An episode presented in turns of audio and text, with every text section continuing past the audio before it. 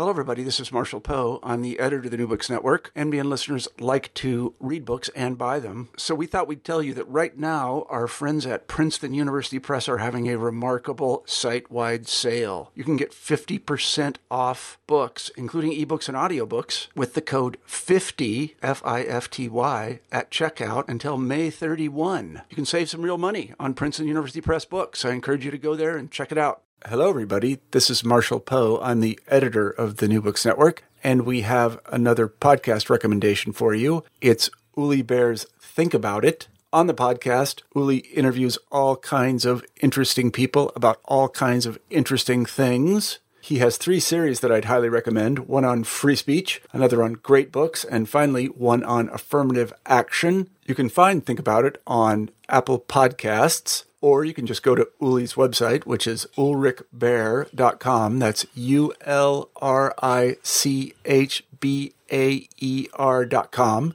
And you can download or listen to episodes there. We think this is a terrific podcast. In fact, it's so terrific that we're going to offer you a little taste of it. The episode you're about to hear is from Think About It, and I hope you enjoy it.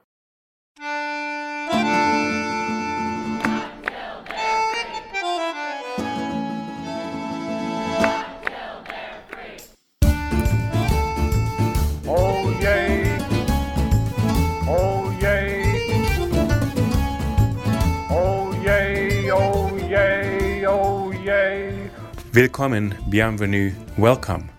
No, this is not cabaret, it's Think About It, a podcast about the power of ideas and how language can change the world, with Uli Baer. It was not death she feared, it was misunderstanding.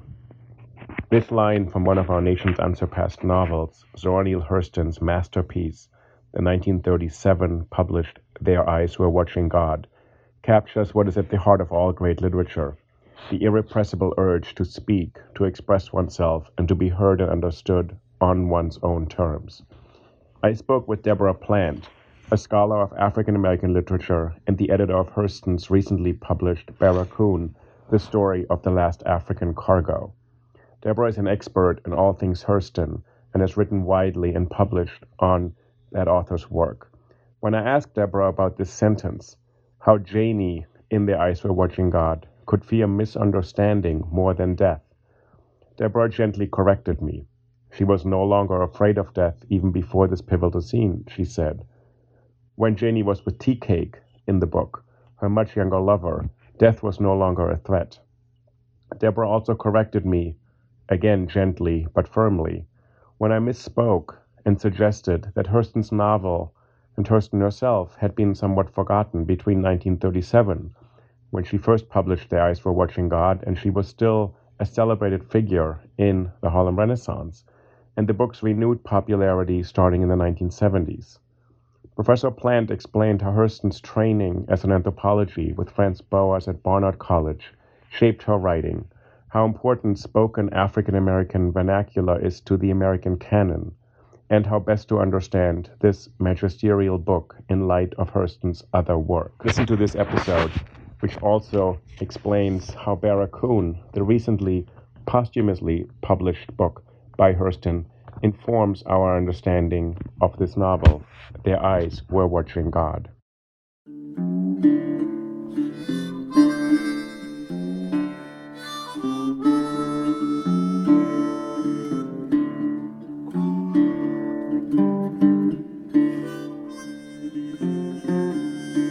I'm really excited to welcome Deborah G. Plant today to the podcast. Deborah, thank you, first of all, for joining me on Think About It today to talk about Zora Neale Hurston.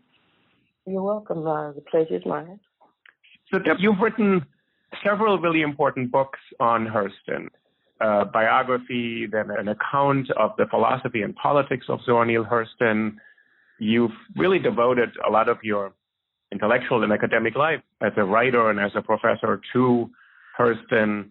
And then most recently, you published this really critically important book, by Barracoon, The Story of the Last Black Cargo, which had not been published before, although Hurston wrote it a long time ago. Can you talk a little bit about your first involvement and how you got interested in Zora Neale Hurston?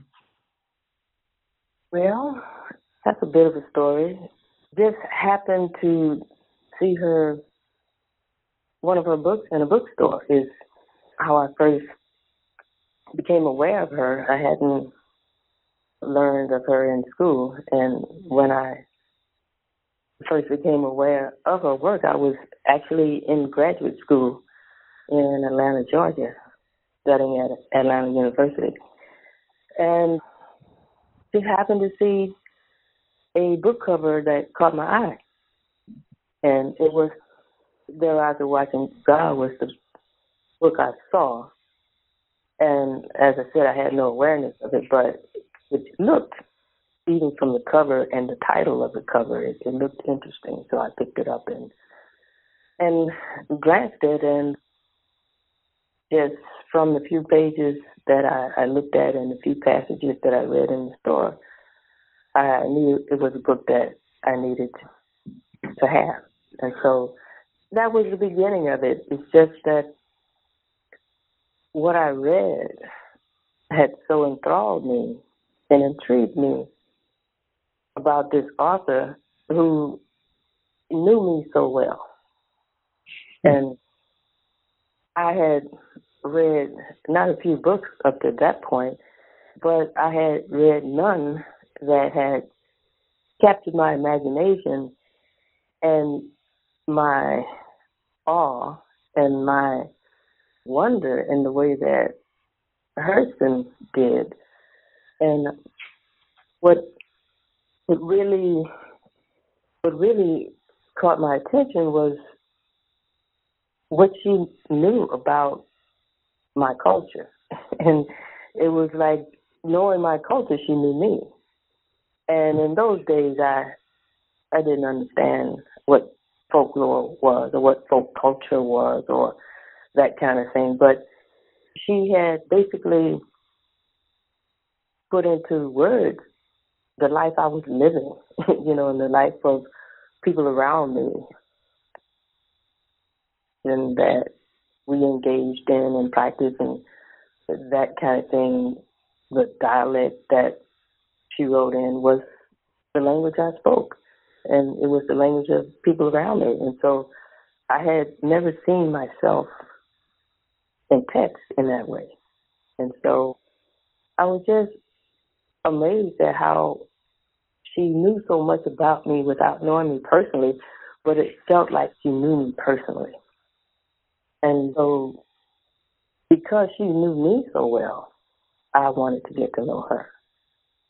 And that began my reading of her work and my research into her work and her life. You know, she knew me. I wanted to know her. It, it, and so, yeah. A beautiful account, and you say the awe and wonder and imagination. This is what the eyes were watching God, that it touched you in this way to give voice to your experience.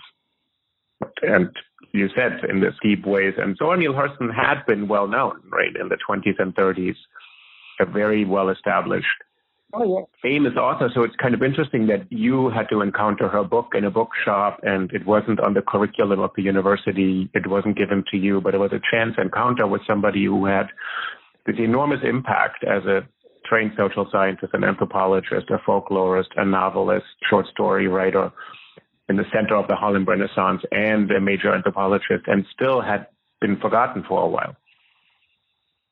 Well, I don't know that person was ever forgotten. I think what's more representative is that she, the celebrity that she experienced during the Harlem Renaissance period and and and after it because most of her books weren't published until you know the 30s and the 40s.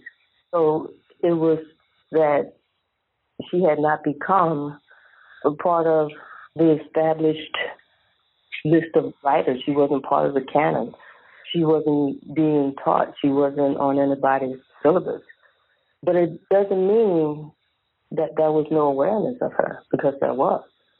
Mm-hmm yes, that was it was minimal, and we can say that. And there are all kinds of reasons that we can look at in terms of why that was so. And that's the politics of race and the politics of sex and the politics of class and the politics of politics. So all of those things are part of it. But, you know, there was always someone somewhere with a copy of at least their eyes were watching God, passing it around from, you know, one member of the family to another or one student to another or one teacher to another. And this is the way that she was kept alive.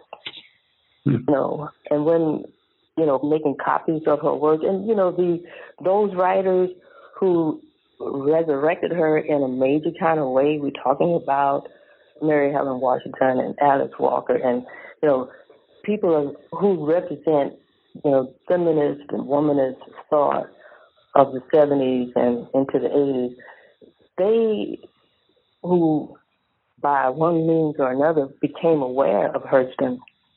Once they did, you know, her works were not in print, but they would share what copies they had or make copies of what they did have and share that. Mm-hmm. And so kept her memory alive in that way. And as they came into positions of teaching or publishing or what have you, editing, that kind of thing, then we have the renaissance of Verna Hurston her life and her works. It's a moving story and fascinating to say there was a kind of network of people who knew her, who kept her memory alive, and that this way of continuing someone's memory through talking about it, passing on a book, sort of in their eyes were God. There's so many scenes where Hurston gives us a sense of people making community through talking to each other through telling stories and exchanging information. And that language is such a vital part. And the language he uses, you said, is a language that spoke to you and resonates so strongly for people. I want to go back still to those two words you just used, the three words, the sense of awe and wonder. And there is something, I think, in the eyes were watching God when people read it for the first time that a lot of people are struck by the vitality and kind of urgency of this book, that there's someone who wants to tell her story. Uh-huh. I wanted to ask you before we get back to the eyes of watching God, the other book you edited, Barracoon, which is a story of a man named Kossola, or he was then named Cudjo Lewis, who was one of the last Africans brought over in the slave trade, which should have been illegal all along, but was then made illegal in the late 1850s. And then Zora Neale Hurston goes in 1926 to interview this man. And when she arrives, there's a very strong sense also that this is somebody who wants to impart his story to Zora Neale Hurston and to the right person to carry the story forward and to remember his story. Yes. So I was interested in this kind of urge for self-expression to tell your story. And in your book on the philosophy and politics of Neale Hurston, you say she's a model of resistance and empowerment. Can you say a little bit about Barracoon and how this this urge for one story to be remembered and to be carried forward informed that project for Hurston? Well, it's about one man's story, but then it's about the story collectively of those of us in the African diaspora and when we look at their lives, you know, this this is the story of Janie, and she's telling her story, but it's also a Hurston's story, and it's also, you know, the story of black women.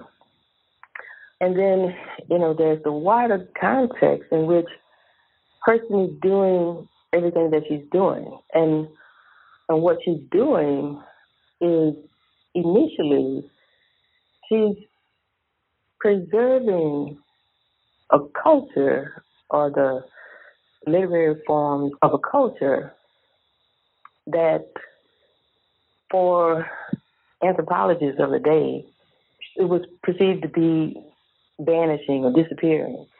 And so these different forms of the oral tradition, song and story and sermons and proverbs and sayings and what have you, the idea was that they, as African Americans, acculturated into mainstream society, that that would be no more of this lore that was so important in terms of the identity of black folk in America. And so Hurston's about the business of collecting every expression that she can of that history and that culture. And this was her initial impetus, you know, to preserve that folklore and to document folk life. And so this is what she's about.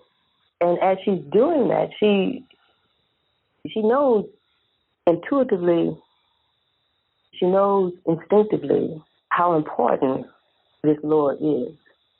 And as she's collecting it and as she's in some ways reliving it, because this is also the roots of her social and cultural identity. And she realizes that this is the greatest cultural wealth on the continent. And so let us collect it, let us present it in written form, in dramatic form. Let us share this so that others can also experience the genius of a people. And, and so this is the beginning of it. And, and Kossola's story is one aspect of that overall inspiration to collect and to share what human beings are about in terms of how that shows up in African American culture.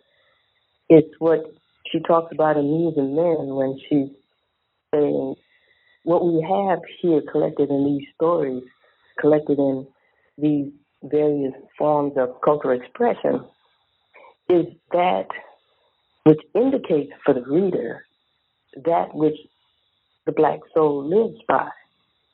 And so it's getting to that part of a person, that part of a group, that part of a culture that is beyond the surface of form. That je ne sais quoi, or that mystery about life that we might describe as spiritual, that we might describe as energetic, that kind of, those dimensions of humanity that you can touch by virtue of opening up to what it offers in terms of those deep qualities of our human beingness. This is what in the stories, this is what people respond to in Kossola's story, his narrative, where we understand something about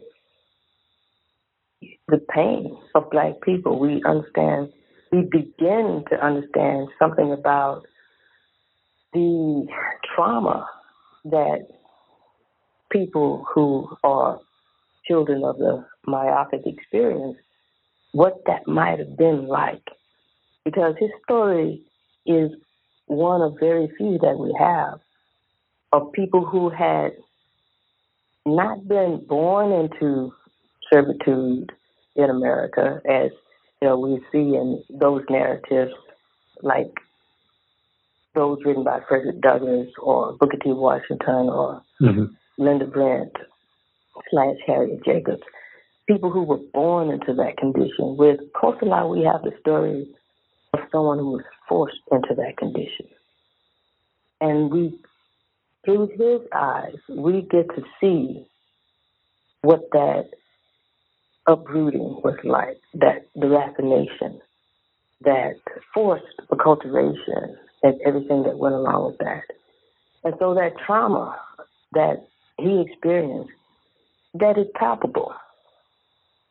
Is palpable. And, and we get to touch that by listening to his experience through that narrative.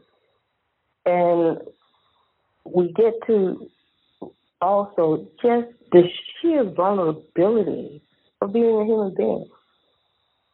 Not only in terms of the suffering, the loss, the grief that he carried to his grave, but also the love that he expressed, which is one of the most remarkable things you'll ever bear witness to, even, you know, in terms of what we read on a page, is that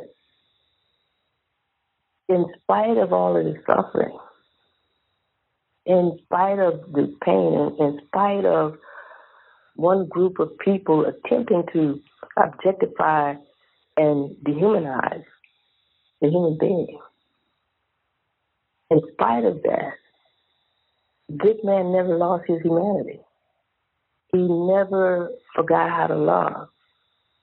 He continued to be tender and open and kind and generous. And it tells us something about our possibilities as human beings. You know, because one has been treated in horrific ways doesn't mean that one has to become a monster. You know, mm-hmm.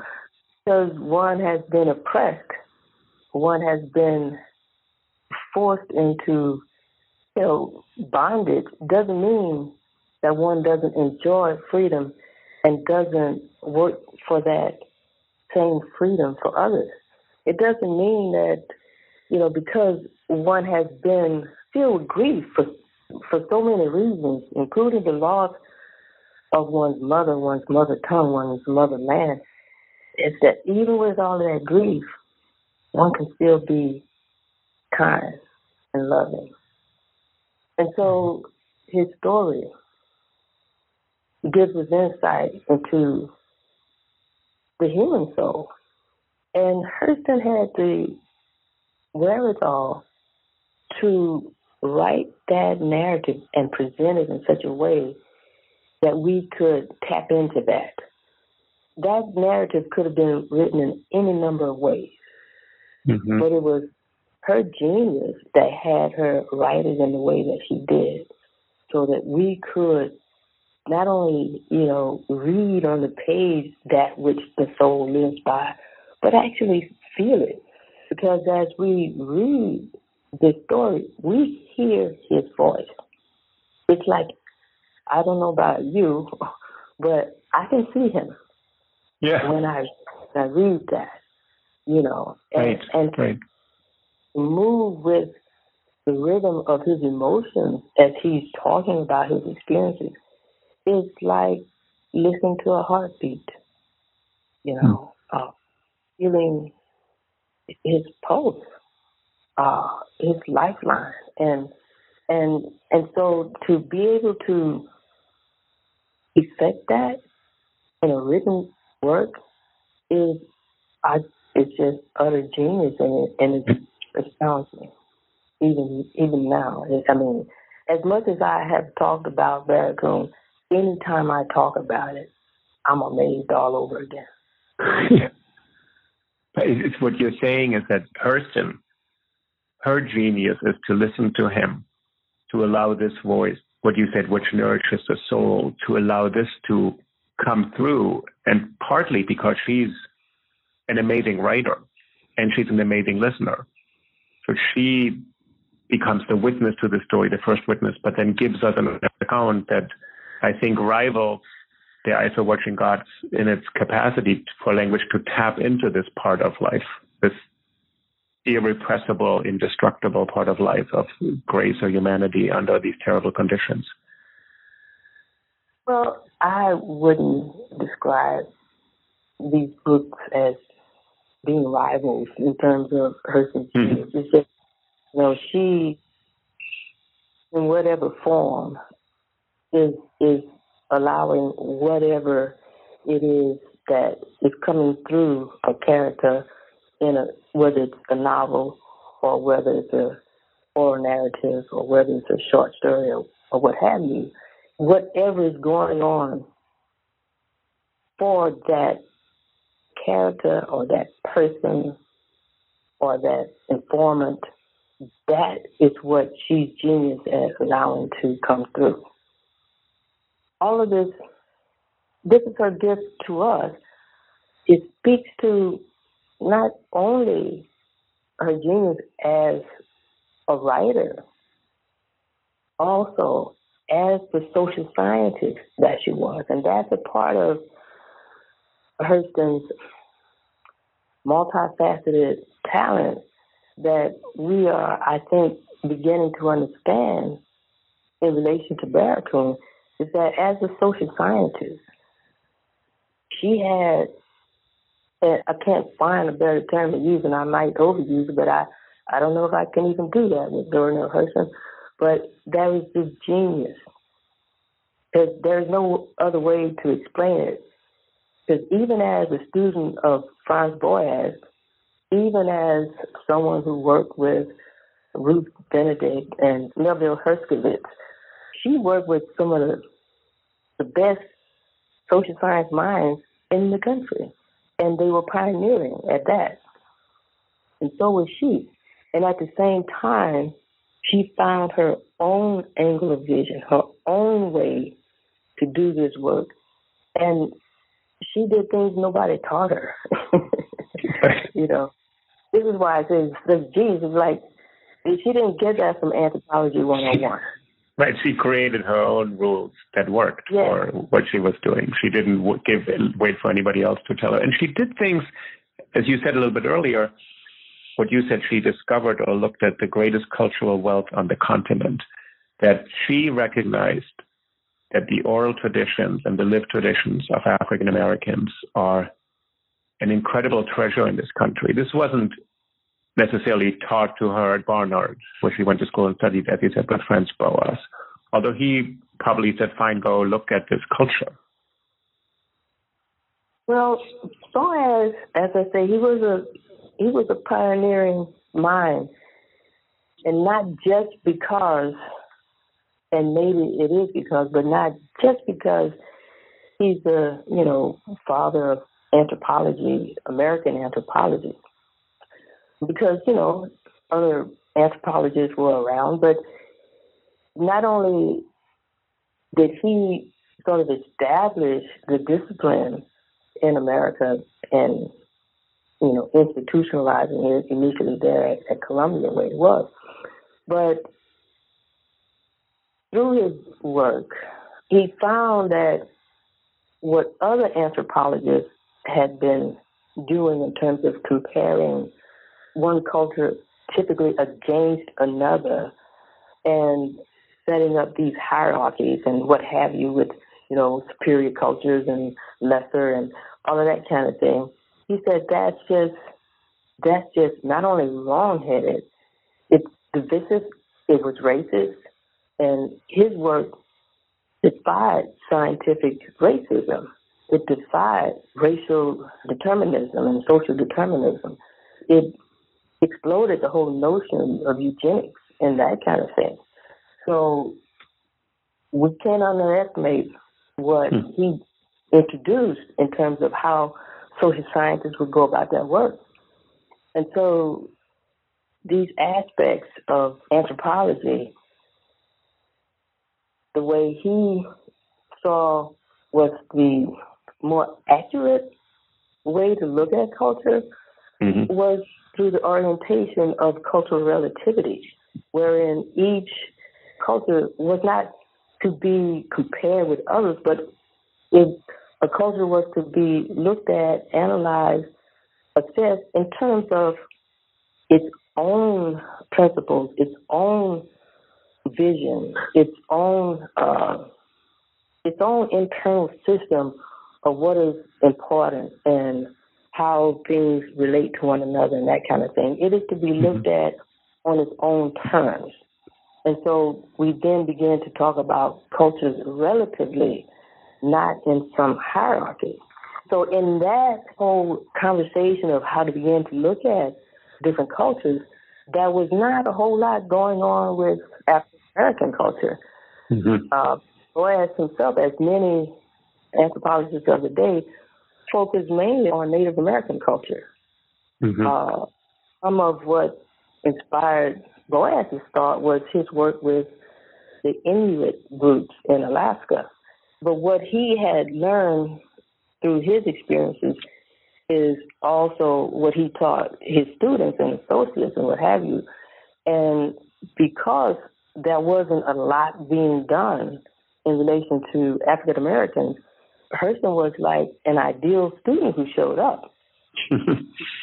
Not only was she African American, but she was from the folk culture wherein the, the kind of folklore collecting that you want done, these are the people you want to talk with, these are the communities you want to go into. This is where you want to get your lore and your ethnographies and things of that nature. And so she was able to provide not only that scientific expertise going into these communities, but also that insider's view because she was one of the folk herself. And Boas sort of he, he talks about this to some extent in his introduction to Mules and Men. You know, it's like because she was one of the folk, then she could get past the kind of stonewalling that can happen when quote unquote outsiders try right. to get inside information. So because she had that advantage, and then she had her own way of collecting that data, she was able to do the kind of work with African American folk culture which hadn't been done. It just hadn't been done. And one of the reasons, and those scholars in folklore will have documented, you know, one of the reasons it hadn't been done was because it was assumed that white folks knew everything about black folks that so that was no. So why investigate? Why study? We already know what they think and we already know what they're like. Hurston's work just, you know, certainly proves that wrong. Hey, it's Kaley Cuoco for Priceline. Ready to go to your happy place for a happy price? Well, why didn't you say so? Just download the Priceline app right now and save up to 60% on hotels. So, whether it's Cousin Kevin's Kazoo concert in Kansas City, go Kevin, or Becky's Bachelorette Bash in Bermuda, you never have to miss a trip ever again. So, download the Priceline app today. Your savings are waiting. Go to your happy place for a happy price. Go to your happy price, Priceline there's an aspect of where you said the story of Kossola could have been written in different ways. So she is reproducing his way of speaking. So as you said, he was deracinated from his country.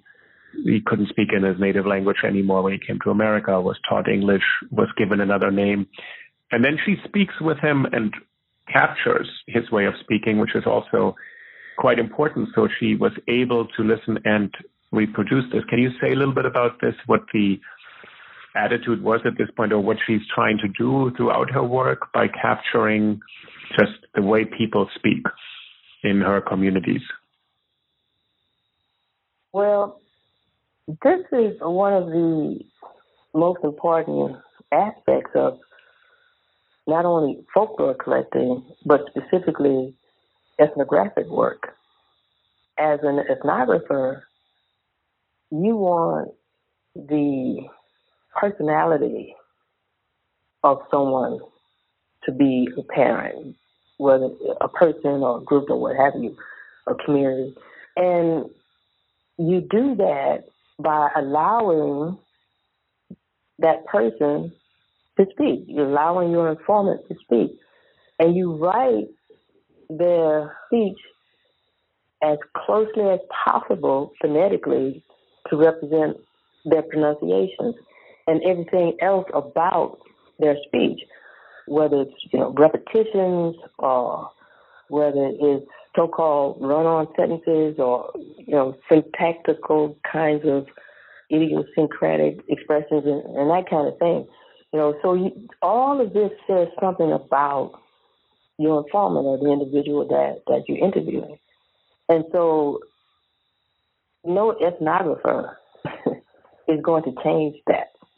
Okay, yeah. that's not if you're a good one, yeah. and, and not if you have any integrity about your work. And Hurston had, she was, you know, just superb in terms of the integrity of her work. Mm-hmm. And you know, so so this is part of her training is how to transcribe expression, how to get that down. And so this comes not only um, important in terms of collecting the story, but it's also important in terms of doing the ethnographic work, getting the ethnographic portrait, because the language it authenticates. It's an authenticating feature of any kind of ethnographic work. So this is important not only in terms of the science of ethnography, but it's also important in terms of the socio-historical culture. Mm-hmm. Because the language he spoke in black vernacular, and in mm-hmm. this case, particular dialect of people in Alabama, particularly in uh, Plateau, Alabama. And so that dialect, like any other what we call Atlantic Creole, whether it's Jamaican Patois or Haitian Creole or Gullah or Black English or any other name we give to that, Black English or African American vernacular expression, Ebonics, all of the names to name a particular kind of Atlantic Creole. And so what's implied in that language is everything about the history of that individual. Okay. Right. And, okay. Okay. So that's interesting. So say something more about that. How in this language is the history of where they grew up, who they grew up with. Is well, let me yeah. let me get there.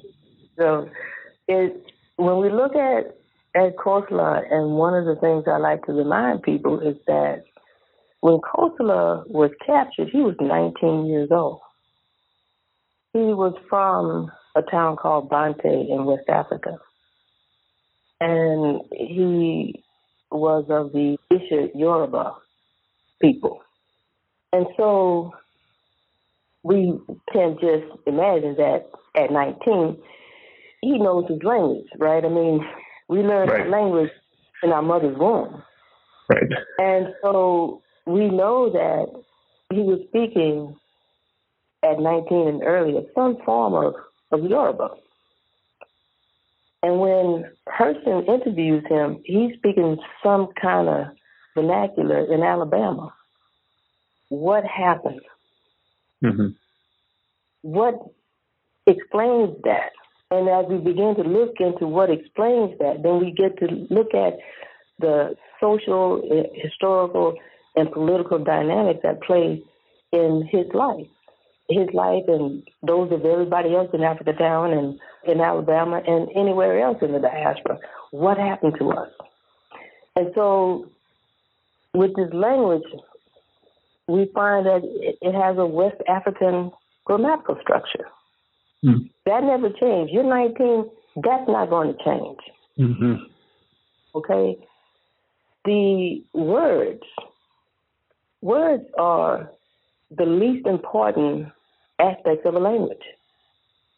It, you know, mm-hmm. tell us something. They're indicative.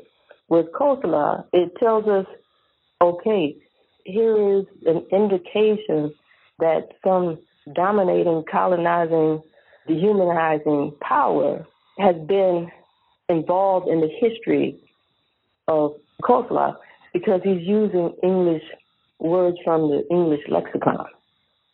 Mm-hmm. Okay, so that tells us something about the history of the power struggle. Right. The West African grammatical structure that stays intact tells us something about the worldview of this man, which is West African. And it tells us something about the fact that even though this dominating, enslaving, dehumanizing power from Americans, particularly those who speak English, that even though their effort was to in some way silence him, in some way uh, deny him his own self expression, to force on him another language, which is attempt to force on him another worldview, another relationship to himself and to the world around him. Mm-hmm. This is the violence of what that language tells us about. It tells us, it speaks about violence and it speaks about domination. Mm-hmm. But what it also speaks to is the resistance to that. Mm-hmm. It also speaks to the fact that Kossola, like anyone who speaks a vernacular language, that there is the insistence in being self-expressed. There is the insistence on being a human being. Because language and self-expression that language allows us is one of the most significant aspects of being a human being. And so, even though there's this effort to dehumanize, there is this resistance against it. Not only the resistance against it, but the insistence insistence on being a human being. And when we look at what he uses his words to say, it also tells us about thriving as a human being and mm. celebrating life as a human being. Mm-hmm. Because not only is he letting Hurston know what had become of him and his people and his town, he is also telling her stories. He's also speaking in proverbs. You know, he's also talking about the love of his grandchildren, whom he, you know, is is saving fruit for. Uh, right. Yeah, those and, peaches from the tree in the yard, right? He gives them, he hands them.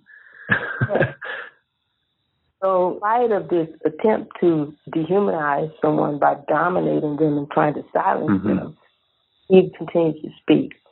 When she documents his words as he gives them to her, she basically guarantees that what his message is to us, what his wisdom is to us, she guarantees that that we receive that. Hmm. And and when I say this could have been written, his work could have been written in a number of ways. Other people had interviewed Kossola. So there are other variations of some parts of his story, but no one took the time to conduct, you know, just innumerable interviews with Kossola to gather a book length manuscript of his story. Mm-hmm. And publishers in her day were interested in her story, his story, interested in her manuscript, but they wanted her to change it what they said if if you if you write this in language rather than dialect, we'll publish it. okay. But, that, and, but what you're saying is that would not have captured this deep kind of residual history in the language. Exactly. Exactly. Right? Because your language your language is your worldview. Right. It's the worldview of the speaker.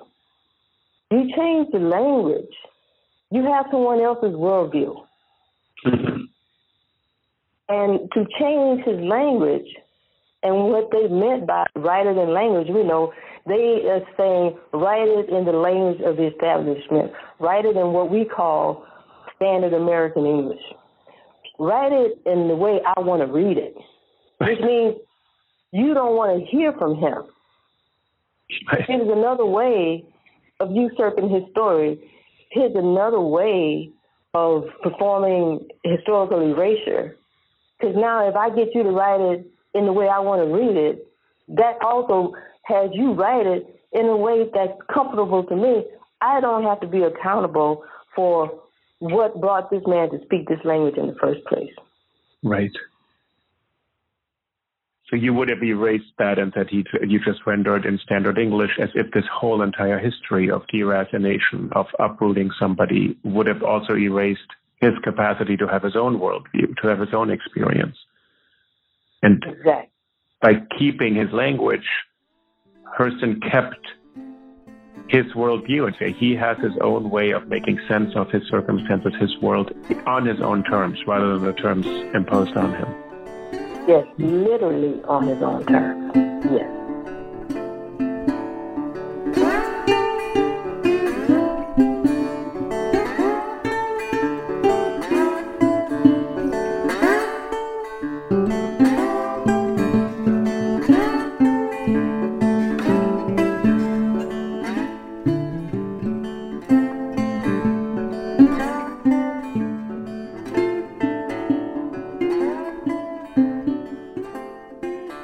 One of your books on Hurston, Every Tub Must Sit on Its Own Bottom, The Philosophy and Politics, where I said earlier, you said it's a model of resistance and empowerment. And then you say it's not a straightforward, simple, easy process for Hurston. So it wasn't just she had a voice, she used it, but that as a black woman, she had to use a lot of different modes to get her experience across. And what I found so interesting, what you just said about how she basically found a way to allow Kossola to speak about his experience on his own terms. It seems also to be something that you sort of identify in her work overall, which is a political and a philosophical question to say, how do you express yourself on your own terms? In a world which doesn't really, as you said, people didn't want to publish the book initially. It took, I don't know, what, almost 90 years for you to publish it, right? Uh, HarperCollins published. Right. Oh, HarperCollins. You did, you did a lot of work in HarperCollins and took it up, right? yes, that's right. That's right. If we think about the book that most people probably get introduced to Hurston today is Their Eyes Were Watching God, which is also, I think, a way to insist that Janie, she has her own language. It's never mm-hmm. taken from her, but she has to insist that people will hear it as her own language. Yes. It's not that she comes into her own language, she has it from the beginning, but that people are not paying attention or trying to make us not say things in the way she wants to say them. Yes. I'm I'm listening for your your question. My question is there's Hurston as the interviewer of Kossola, who then creates this book with him, really, as a co-author in Their Eyes Were Watching God. It's Hurston, and the material is also hers and probably her life, the people around her, she knew, and her imagination, to then give rise to this character, Janie, who becomes as alive as anybody. I mean, she's so alive on the page. You read her, you it is it's palpable, and of her her urgent sense of being alive on her terms and making you understand that. And so I'm interested in this, how you see her, what you just described, which was just incredibly powerful, how you described how Hurston, as a social scientist, recognized and understood the incredible treasure of spoken language, of Black vernacular, how he described that as holding a knowledge and a worldview that otherwise couldn't be accessed. And then she writes a novel where she also creates this. What I'm trying to get to, I'm interested in the relation between Hurston, which is probably, I'm making too much of a distinction, the social scientist, and Hurston, the novelist. I'm not quite clear about your question, but I'm I feel some parts of it, so I'm going to respond to that. Okay, and then you can. Okay. No. Great. Yeah. Uh, ask questions as we go along, and so I can get to what you're trying to get to. But you know, the the question of language, yeah, you're right. It's in their eyes are watching God as well. It's just different different agents, different speakers, different situations. With their eyes are watching God, we again, like with Barracoon, we have a question of, you know, whether someone can even speak, right? Jane mm-hmm. is not allowed to speak when she wants to, and she's not allowed to speak how she wants to. Jody is the big voice. Mm-hmm. You know, he's the, as they say, you know, the, the, he's the one who commands everybody, and he's the wind and everybody else is the grass and he had, he has a ruling chair in his pants. So it's like he's a dominating figure. And it's like when he thinks that, you know, what people are saying, and we're specifically talking about, you know, communication, if he's okay with it, you know, then it's great. When he has an attitude about it, he wants everybody to be quiet or he belittles them and, you know, degrades them. And when it comes to his wife, Janie, well, then it's a politics of sex. It's like women are supposed to, like children, be seen and not heard unless, you know, you're communicating to some benefit of the male who is behaving like your master, mm-hmm. uh, in quotation marks. And so this business of domination and subordination is, you know, when it comes to men and women, it's not different from domination of one group by another, domination mm-hmm. of uh, plantation owners by people who've been in bondage on those plantations, and and and you know the the the, the idea of domination by anyone who considers, you know, something called white supremacy to be real. Mm-hmm. So so we have these same dynamics, just different players. But domination is domination. It doesn't matter whether you're wearing pants or overalls mm-hmm. or a dress or whatever, right? Mm-hmm. So so Janie comes up against this both with Logan, uh, Logan Killicks her first husband, who you know tells her what her place is and when to, you know, she can't talk back. You know, don't change too many words with me. He, you know, he's going to let her know you don't get to do that. Right. Uh, right. You respect my, how she put it, uh, exaggerated masculinity. You know, right. there, there's this idea that being a man gives you these privileges to dominate even other men, but specifically women. And when it comes to Jody Stark, women killing chickens and cows, right? So right, right, right. So she has to deal with that with Logan Killick, and we know what she does with him. She leaves him, and then you know she meets someone who, as he said, he intends to be a big voice, and that's supposed to be how she finds her identity through him. If I'm a big voice, that makes a big woman out of you. And that's how you arrive at your sense of self worth through me. You know, so here's another erasure. It's like you your existence even, you know, the quality of it depends on your relationship with me. Right. And that depends on my standing in the world and I'm making one. And so in the process, he tells her when she can speak, you know, one of the want her to give a little speech when they have their social event. And he says, My wife don't know nothing about no speech making. I didn't marry her for that. Her place mm-hmm. is in the home. Right? And so he shuts her down at every turn. She mm-hmm. wants to communicate. She wants to be in communion with the people of the town. He says, You have a position and you need to mind your class. You're above these people. Why would you want to associate with low class people? So he isolates her not only physically, because he keeps her either in the, in the kitchen or in the store, but also linguistically. She can't mm-hmm. join in the storytelling. He doesn't even want her around to listen to it. And the whole business of language becomes really one of a power play between the two of them because as you what I know you read this book many times, so you know well that you know when they get to signify, yeah, when they, when get to that juncture because that's how things evolve into this, you know, tension between the two of them.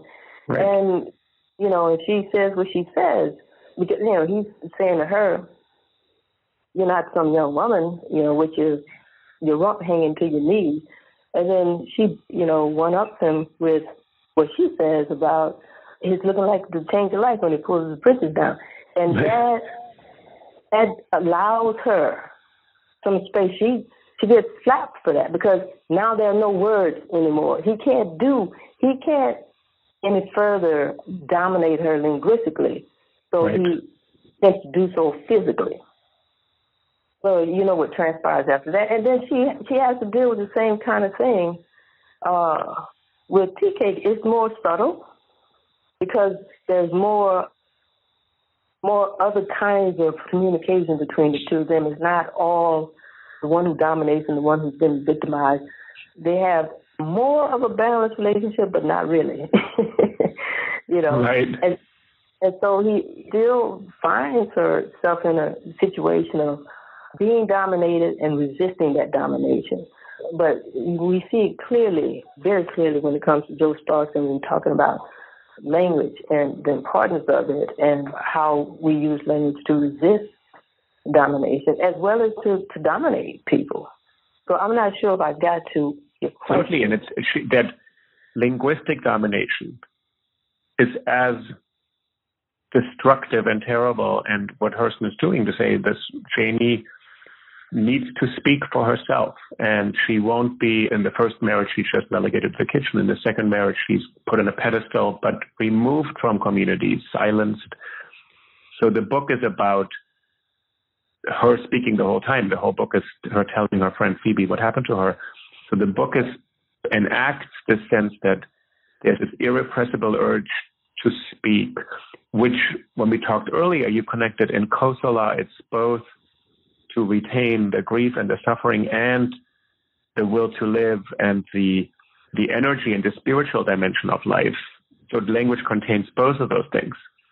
Yeah. And there's this moment in much later in the book, as you know, where there's a, a trial and there's a terrible thing that happened, and you know, and then she's put on trial, and I was just struck, and the sentence that stuck with me for such a long time when there's a jury and she's the Janie's in this terrible predicament about something she couldn't have helped, and then it says it was not death she feared, it was misunderstanding, Mm-hmm. which to me it struck me so much that someone could fear misunderstanding more than death itself.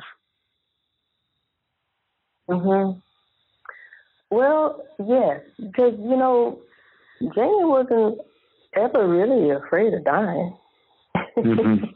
You know? maybe that's why she- she's such an amazing character in, in world literature, right? you know, when Tea Cake said, "I bet you're sorry you married me. I brought you down here on the muck, and we're in the middle of this raging storm." And she says, you know, that Tea Cake was her husband, and they were married, and and if she died in that mm-hmm. storm, she says everybody has a time to die, right? And then she says, but because of him, don't remember the exact words, but something to the effect that she was able to see the light of day. She had lived life in a certain way with a certain quality that she hadn't had the experience of before him. And so she would die a happy woman. And, and so she wasn't she wasn't trying to run from death. She wasn't afraid of death. And so yeah, but to be misunderstood, you know, and anytime I say that I, I hear Nina Simone, right? Right. Uh, yeah.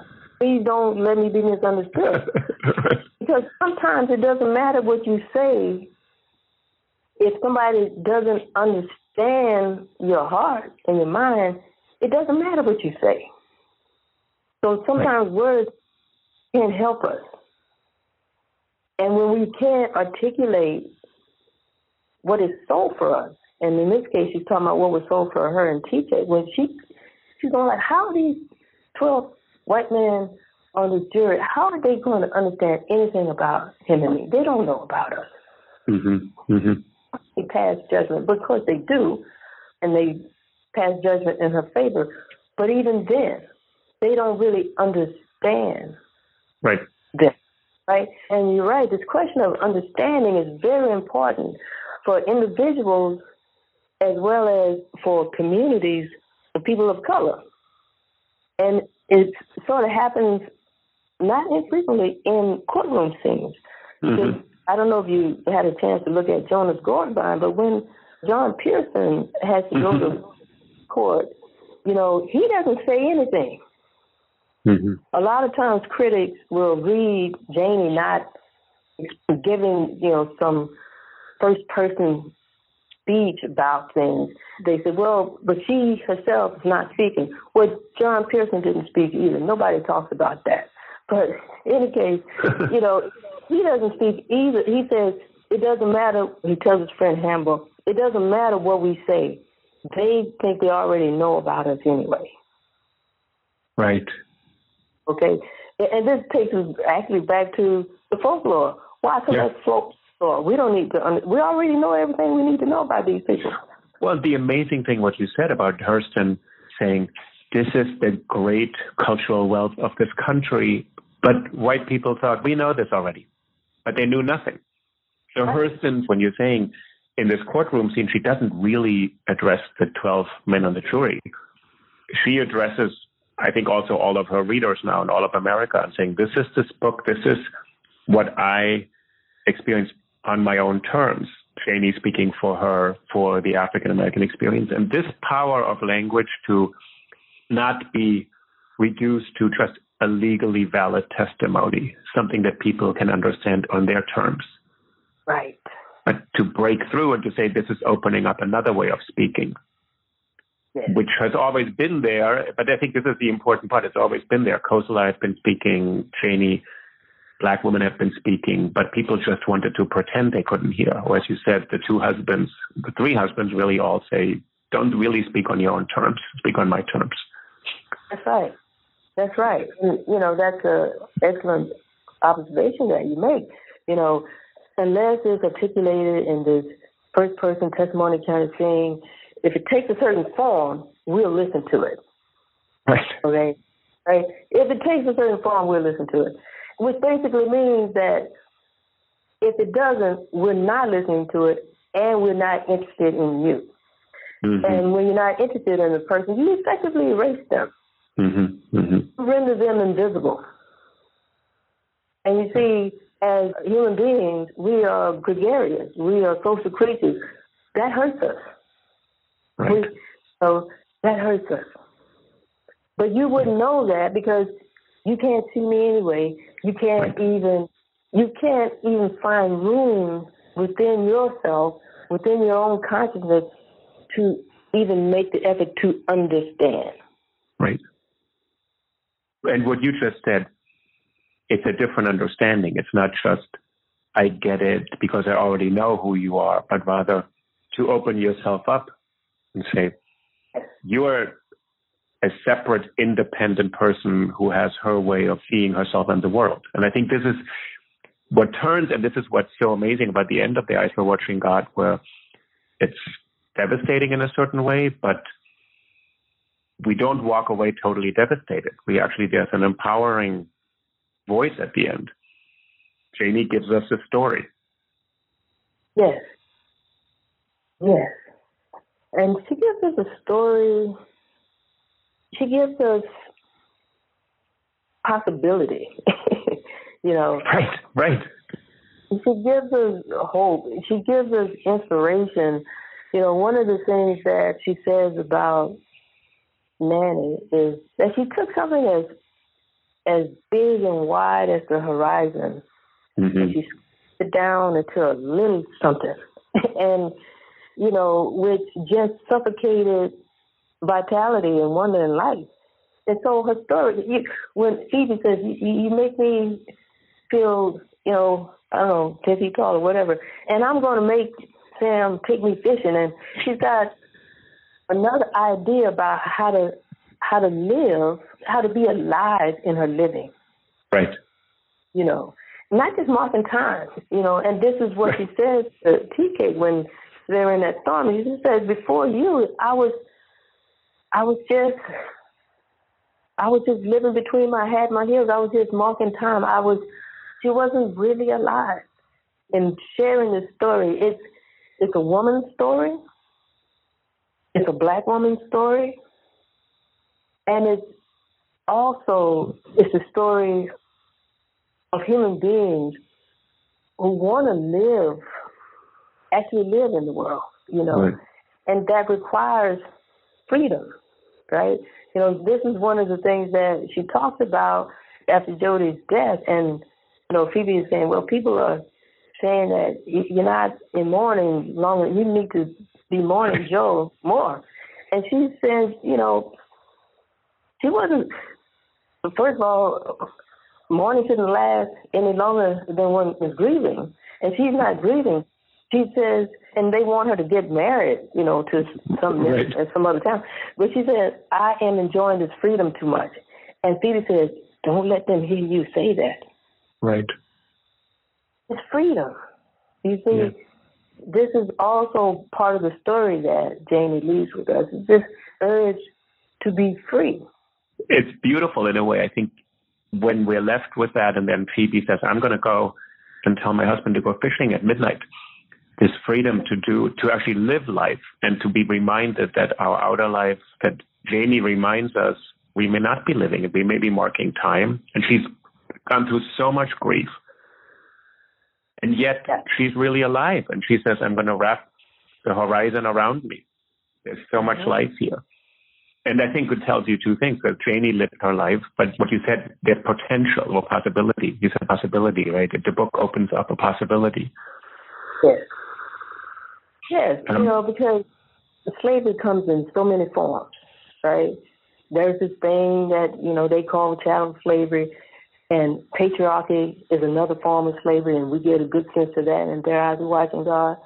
Uh, but being a slave to social convention is another form of slavery mm-hmm. right? And conventional outlook. What is the status quo, and how do we acquire that, and how do we maintain that? And this is why she's so disgruntled with her grandmother. She's all like, that was not what I had in mind, you know. And then she spends all of these years with Jody living out this vision that her, her grandmother had for her. And, you know, and when Jane is interested in love, love is an adventure too, just like going to the horizon. I mean, but the grandmother says that's you know that's very prone we we colored women get hung on and and causes us so much trouble. But if your idea of love is marriage, you you know, uh, is that really what you're you're going to find it? And we know that that's not the case because Janie says so. She says she was married to Logan, and she learned after a few months that marriage did not make love. Right. Just because you were married doesn't mean you were with someone who loves you and, and whom you love. But the convention of it is what people were after. And when it comes to Janie and Jody, not only the convention of marriage, but also that convention of a middle class lifestyle and what that means and what you should do and what determines what you think and feel about yourself and what you do is some kind of external authority. And then you know, the society around you, the community around you becomes that Greek chorus that comments on everything you say, and then you're afraid right. to do it. Right. And so Jane is saying when she's in the muck with tea cake and they're listening to the Bahamian drummers and all, and they're doing uh, ring shouts and and fire dances. She said, if the people in Eatonville could see me now, they will wonder what will happen to me because you know she's supposed to be sitting high and looking low. Um, right. That's the convention of her particular status in life, right? So her social status. But we can become. It doesn't matter what part of the social status that you're on, whether the so-called lower end or upper end. Everybody's moving according to some predetermined convention about what your place is, where it is, how you fit in it, what right. you should be saying in relation to that, what language you use, even all of these kind of things. And to the extent that we live according to those dictates, we're enslaved as well. Here's another kind of slavery. And James Curry says, hey, free yourself. so, yeah, absolutely. Hmm. I mean, Deborah, this is, I wish we could go on for a long time. This has been one of the greatest conversations I've had about literature to link it to this call to free yourself by finding a way to live your life on your own terms and express it. Yes. It's, it's beautiful. Yeah. I want to thank you for all of the work you've done on Zora Neale Hurston, the books you've written, plus editing now, this recent book, Barracoon. But I want to thank you mostly for actually really talking to me about what this book means to you and then what it can mean to other people. It's intellectually illuminating and it's moving. Mm-hmm. Yes, and that was the question: what it means to me and what it what it means to other people. Was that yeah, yeah, yeah. You've answered much more than any question I could have asked. I feel I have a far deeper understanding of both those books than I had before. So really, I'm really grateful to you. Oh well, then thank you for that. And yeah, it's you know what you're talking about. What you have there, you have two examples of Hurston's genius.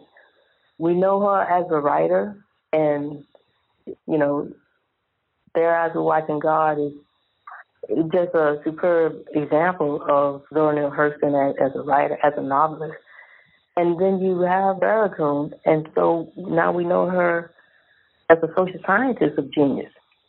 And so we have these two works of genius, you know, and one other thing that I'd like to remind people is that although we're just getting Barracoon, Barracoon is Hurston's first book length work.